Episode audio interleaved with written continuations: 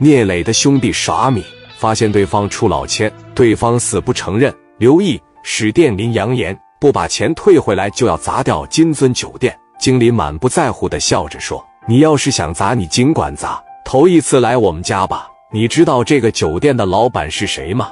听说过四川帮吗？”刘毅说：“川帮我没有听说过，我听说过电视剧镜头穿帮了，没有听说过社会穿帮。”经理说：“不是穿帮，是四川帮。”在我们这个酒店里边有将近一百名打手，都是我们明哥从四川带过来的老弟，而且我们四川商会的人一直拿米支持我们家做生意，不要小看我们家好吗？在这个地方闹事，你只能说碰得头破血流，好不好？就你这三四个人，一人一口唾沫都淹死你们了，知道吗？先生，请便了，有米了以后再接着来，没钱了不要再上局了。就你俩这心态呀，不适合耍米。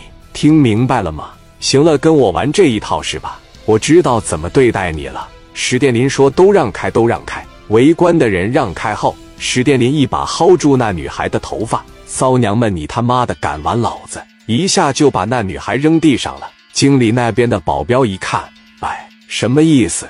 告诉你们，我叫史殿林，我是聂磊的兄弟。刘毅从后边一下子把小卡黄就拽出来了。朝着经理的大腿根上扑哧就一下，经理一捂大腿，哎呀，我操！快打他七八个人一上！史殿林从后边把小刺刺拿出来了，朝着第一个保镖胸前扎去。那兄弟一让，史殿林反手一小刺，刺抹那小子的脖子上，紧搓着一拳把那小子打躺地上了。这一套太利索了，行云流水一般。后面那六七个人不敢上了，史殿林和刘毅两人手上拿着家伙是叫嚣着。经理拿起对讲机准备叫人，刘毅上前一步，一拳将对讲机打落在地。史殿林上前跺了两脚，刘毅又朝着经理的大腿根扑哧来了一下。史殿林突然一瞅前台，让两个小弟过去，把前台的六七万米都装袋子里了。史殿林和刘毅两人手上拿着小刺刺、小卡簧，一个比一个叫嚣的厉害。